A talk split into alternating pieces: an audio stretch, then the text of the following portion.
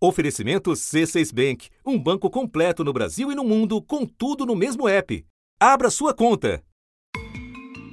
Today we join our nations in the next generation. We're opening a new chapter in our friendship. I want to thank you for this partnership. The UK, Australia, and the US. And so, friends, AUKUS is born. As we embark together on this strategic mission.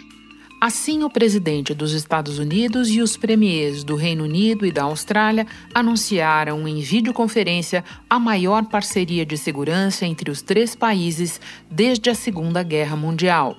Biden has announced a deal with Great Britain to supply Australia with nuclear powered submarines. To promote stability in the Indo-Pacific region. O grande destaque desse acordo é que os governos britânico e americano vão transferir para a Austrália tecnologia para o país começar a construir submarinos movidos a energia nuclear mais rápidos e modernos. É a primeira vez em 50 anos que o governo dos Estados Unidos vai dividir essa tecnologia. No meio do caminho, porém, tinha um outro acordo que foi parar no lixo. À la crise diplomatique la plus sévère entre la France et les États-Unis. But France is furious. A França está furiosa porque ficou a ver submarinos. Era dela o contrato bilionário para fornecê-los à Marinha da Austrália. Na quinta-feira, o governo francês disse que o país tinha levado uma facada nas costas. Mais euh, ça ne se fait pas entre alliés. A França convocou os embaixadores na Austrália e nos Estados Unidos. No mundo diplomático, esse é um gesto que demonstra insatisfação, muita insatisfação. A opção americana por atropelar um aliado integrante da ex-toda poderosa OTAN tem como pano de fundo o confronto com o maior dos adversários. It's a clear pushback against China in the Pacific. Esse acordo tem o um objetivo não declarado de conter a influência política e militar da China no Pacífico Sul. O governo chinês falou grosso disse que esse acordo é um jogo político extremamente irresponsável, que os países precisam se livrar dessa mentalidade velha de Guerra Fria e do que chamou de preconceito ideológico. Da redação do G1, eu sou Renata Loprete e o assunto hoje é a disputa pelo Indo-Pacífico. O que a crise diplomática em torno do fornecimento de submarinos à Austrália revela sobre o estágio da competição entre Estados Unidos e China dois convidados neste episódio: a jornalista brasileira Adriana Moisés, repórter da Rádio França Internacional, que há 14 anos cobre notícias no país europeu, e o cientista político Matias Alencastro, pesquisador do Centro Brasileiro de Análise e Planejamento, o SEBRAP. Terça-feira, 21 de setembro. Adriana, você conversa conosco a partir de um ponto de vista, de um lugar que é justamente o mais atingido, o mais prejudicado por essa reviravolta comercial e estratégica.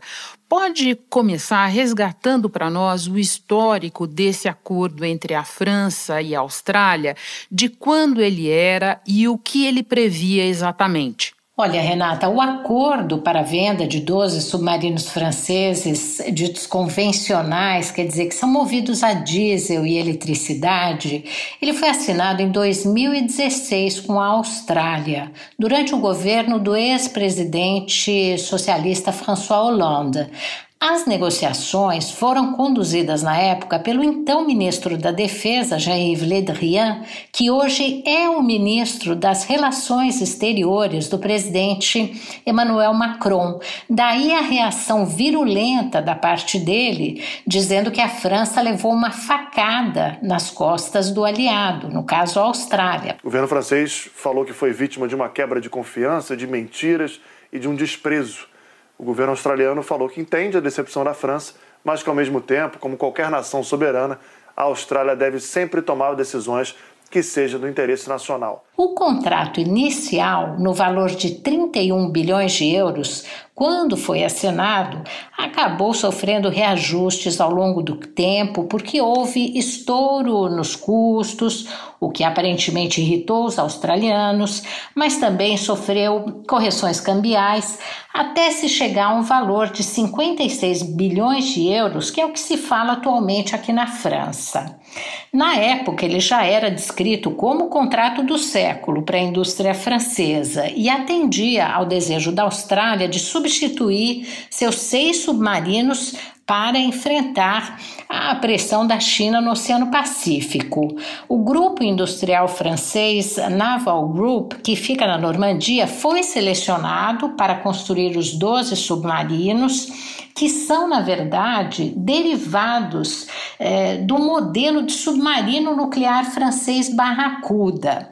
Esse contrato previa a transferência de tecnologia e parte da construção dos equipamentos na Austrália. Um segundo contrato foi assinado mais recentemente, em 2019, dessa vez uma parceria estratégica entre a França e a Austrália, que era para enquadrar as relações das duas partes durante 50 anos, porque a França ficou de fornecer a manutenção dessas embarcações por 50 anos.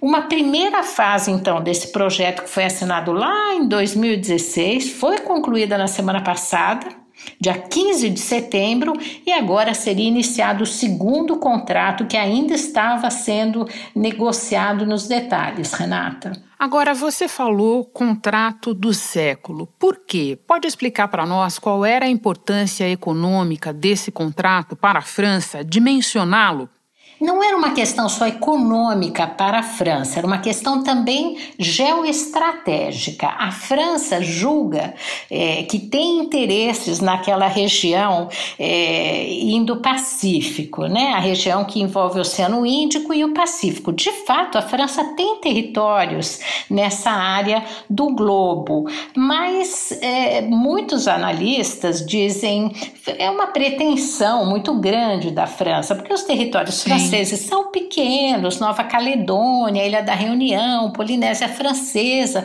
É óbvio que a região é muito mais importante para os interesses americanos, em virtude das relações dos Estados Unidos com a China. O governo chinês disse que o acordo é irresponsável e prejudica seriamente a estabilidade regional, além de intensificar a corrida armamentista. Além dos equipamentos para a França, esse fabricante, por exemplo, está construindo seis submarinos convencionais para a Índia, quatro para o Brasil. A gente tem que lembrar que é o mesmo grupo que constrói os submarinos para o Brasil e espera conquistar novos contratos é, na Holanda e na Índia. Agora vamos ver como é que isso vai ficar com esse acordo é, que foi aí assinado entre os Estados Unidos, a Austrália e o Reino Unido, que cria cria um, um novo grupo né, de atuação é, de defesa e com interesses geoestratégicos óbvios, tem interesse em crescer esse novo acordo ali naquela região.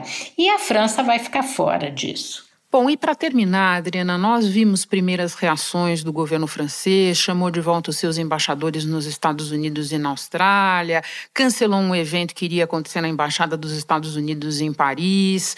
Mas a partir de agora, o que você acha que pode acontecer de concreto e o que deve ficar só no terreno da ameaça, mesmo porque a gente sabe que essas coisas também, com o tempo, se adequam à realidade, essas reações?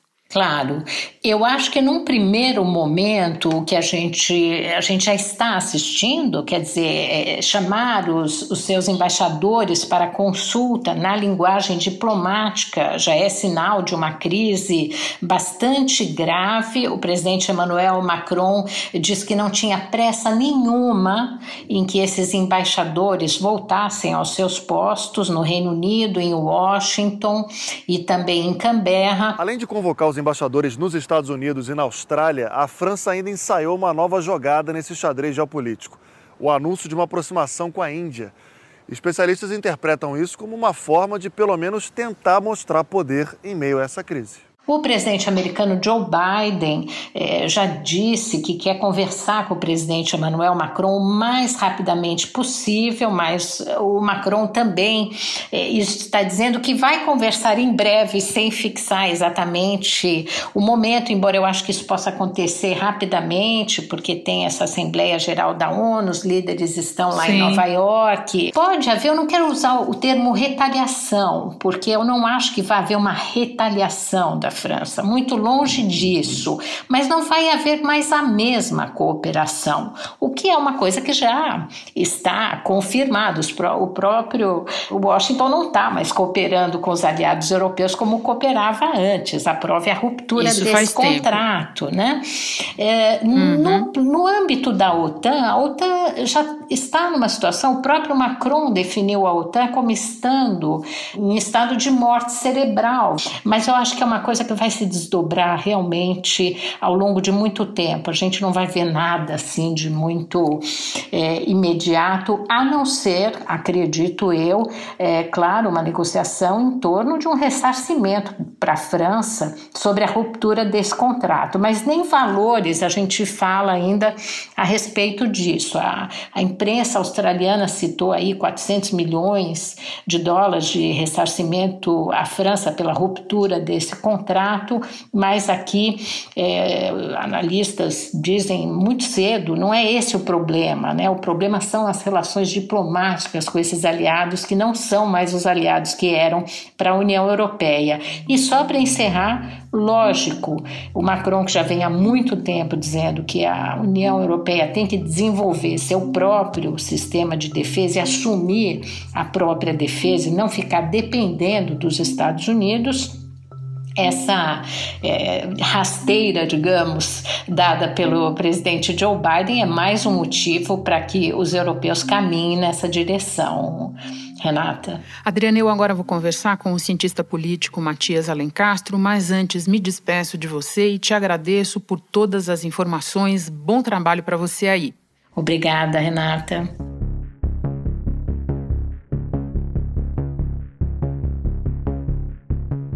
Matias, a Adriana Moisés acaba de nos relatar a reação dos franceses ao rompimento do contrato por parte dos australianos. Um bom início para minha conversa com você, eu sugiro, é você explicar a importância da região do Indo-Pacífico até para países que estão longe dela. A França tem a particularidade dentro da União Europeia do pós-Brexit de ser o único país que tem uma projeção verdadeiramente global. A França tem é, uma presença militar constante na África, ela tem uma base espacial aqui do lado da nossa fronteira no Brasil. E no Indo-Pacífico, ela tem dois territórios, a Ilha da Reunião e a Nova Caledônia. Em todo esse espaço, ela exerce um poder militar e político muito importante por causa dessas, desses dois pontos. A Nova Caledônia, por sinal, é uma região produtora de urânio e que está prestes a entrar num referendo para a independência da França. Pelo que a França está atravessando um momento político importante na região, quando aconteceu é, esse, esse incidente diplomático é, extraordinário com a Austrália. Bom, e, no entanto, a França, com tudo isso, tomou um tombaço. O primeiro-ministro australiano defendeu a decisão de cancelar a compra, dizendo que havia dúvidas sobre a capacidade de um submarino convencional atender às necessidades de segurança do Indo-Pacífico. Que necessidades são essas, Matias? Por que a Austrália e principalmente os Estados Unidos querem submarinos poderosos e discretos na região? Acho que a gente tem que voltar um pouquinho atrás é, para ver qual é a posição da Austrália e como ela mudou nos últimos 10 anos. É, a Austrália, quando começou esse grande ciclo de commodities que afetou o mundo a partir de 2000, se enriqueceu graças à venda de carvão e de outros recursos naturais para a China, que precisava é, de se, se alimentar em recursos para se desenvolver. O problema é que isso custou caro para a democracia australiana. Hoje, todos os analistas concordam que a Austrália é um exemplo de uma democracia liberal que perdeu no engajamento comercial com a China. É, teve problemas com a liberdade de imprensa, com grupos chineses comprando a imprensa australiana, é, problemas de colusão entre negócios e políticas no Congresso australiano, é, uma penetração muito grande de interesses chineses nos negócios australianos, que levou tanto a classe política como a sociedade civil a mudar a estratégia australiana em relação à China. É, quando chegou essa decisão de mudar a estratégia, a Austrália viu-se na necessidade de se proteger e de fazer parte de uma estratégia mais ampla que está sendo conduzida pelos Estados Unidos desde a era Trump, que foi continuada pelo governo Biden, de militarização do Indo-Pacífico para é, limitar ou pelo menos minimizar os efeitos do expansionismo da China. O ministro das Relações Exteriores da França disse que o país tomou uma facada nas costas e que Biden agiu como antecessor dele, Donald Trump. Euh, euh, cette décision unilatérale, brutale, imprévisible, ça ressemble beaucoup à ce que faisait M. Trump. Mais euh, ça ne se fait pas entre alliés. É, nessa grande estratégia americana, a gente também inclui a, o Japão e a Índia são membros de um grupo mais amplo chamado de Quad. E é nesse contexto que acontece essa, é, essa decisão militar dos submarinos. Os submarinos, como a gente sabe, a Austrália já tinha um contrato colossal de submarinos com a França, mas esses submarinos com os Estados Unidos têm um diferencial muito importante que é a propulsão nuclear. A propulsão nuclear garante mais discrição, mais autonomia, mais resiliência aos submarinos e isso muda. A Austrália ela entra no clube dos países com um equipamento nuclear, que é muito importante diferenciar. Não são armas nucleares, mas são motores nucleares. E isso já é um passo muito importante. A Austrália vai passar a ser o sétimo país apto a construir submarino movido a energia nuclear, junto com Estados Unidos, Rússia, China, Reino Unido, França e Índia. Ou seja, mais um país que vai ter urânio enriquecido, que é usado para construir esse tipo de submarino, num nível que pode ser utilizado também para a fabricação de armas nucleares. Por isso que tanta gente fica preocupada. A Austrália diz que não tem e nem pretende ter armas nucleares.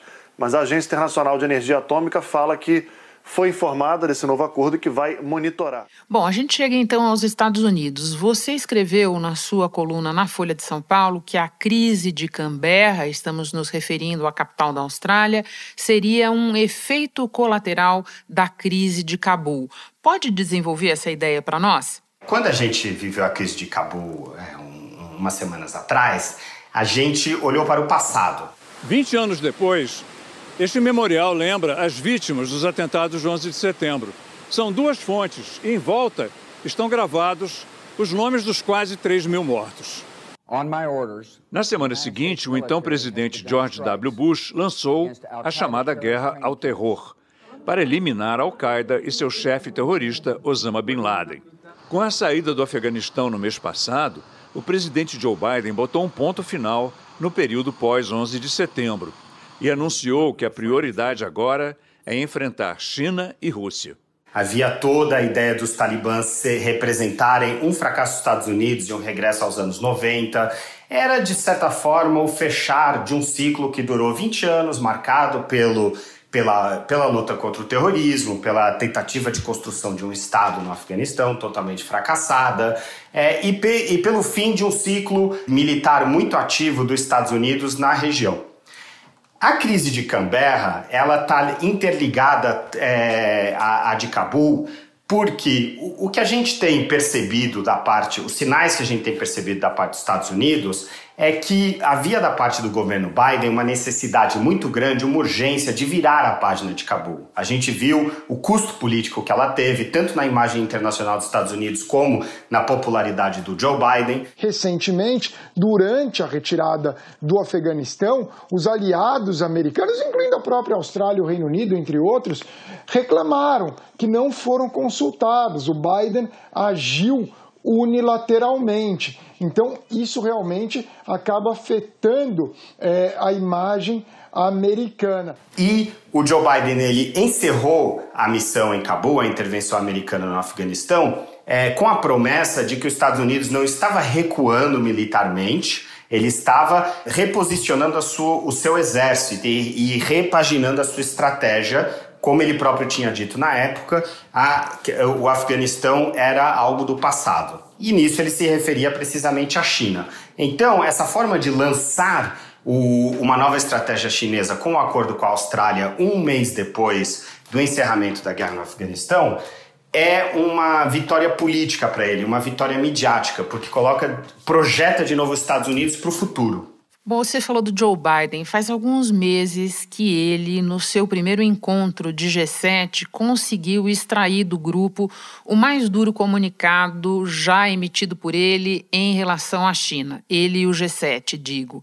Em que áreas os Estados Unidos têm atuado para melhorar o seu posicionamento no jogo de competição com a China? Tem uma discussão é, profunda, extremamente interessante sobre o modelo industrial americano sobre a necessidade de rever a própria arquitetura da indústria americana para evitar essa grande dependência em relação a outros países e, sobretudo, da China. Há todo é, o arsenal é, comercial que foi colocado pelo Trump, é, modificado ligeiramente pelo Biden, mas jamais totalmente descartado, ou seja, a gente vê muitas continuidades na abordagem da China entre o Trump e o Biden. É, e por fim, havia até, um, até uma semana atrás essa tentativa do Biden de unir a comunidade internacional, ou pelo menos os países ocidentais, numa estratégia contra a China.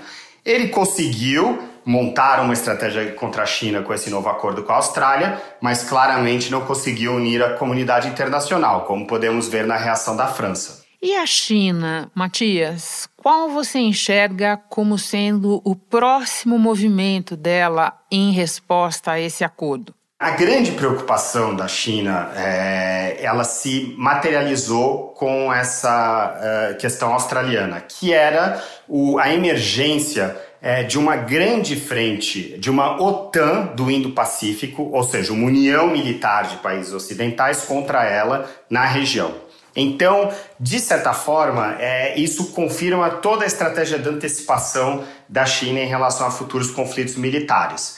É, para a China também, ela vai ter um foco agora ainda maior na questão de Taiwan, porque, como nós sabemos, ela reclama uh, a soberania sobre a ilha e, caso ela avance militarmente, seria, obviamente, a declaração de um conflito com os Estados Unidos. Então, nós temos aqui tivemos um avanço estratégico com é, esse acordo australiano de primeira importância. No entanto, é, é importante lembrar que toda a organização política do governo Xi Jinping e a legitimidade desses movimentos mais autoritários dele, de consolidação da sua autoridade dentro do partido, se baseiam na premissa que a China mudou de dimensão nos últimos 20 anos, que agora ela é uma potência mundial e que é uma potência mundial em competição.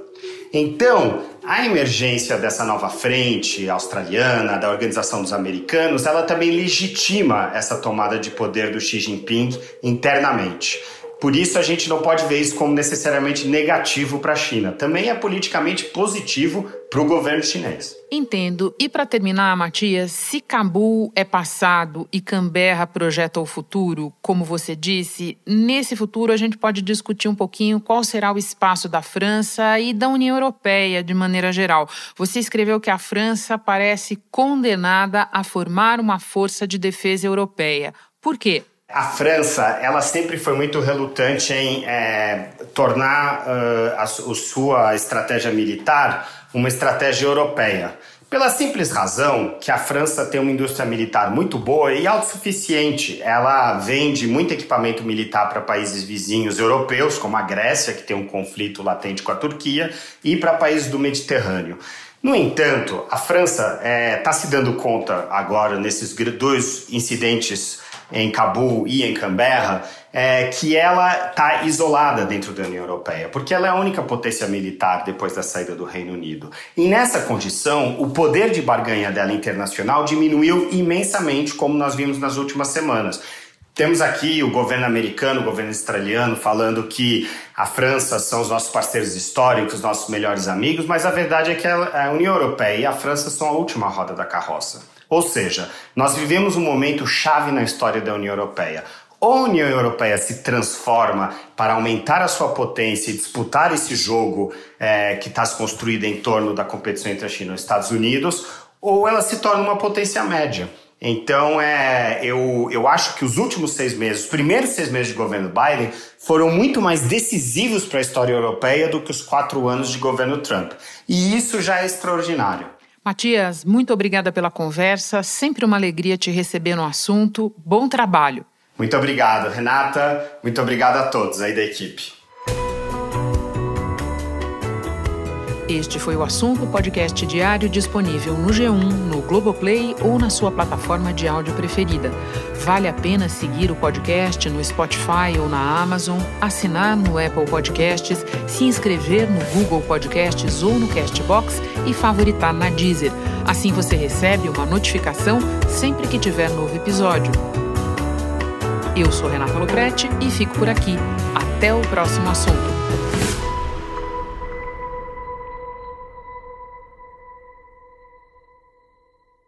Você no topo da experiência financeira que um banco pode oferecer. Escolha um banco completo no Brasil e em qualquer lugar do mundo. Abra sua conta no C6 Bank.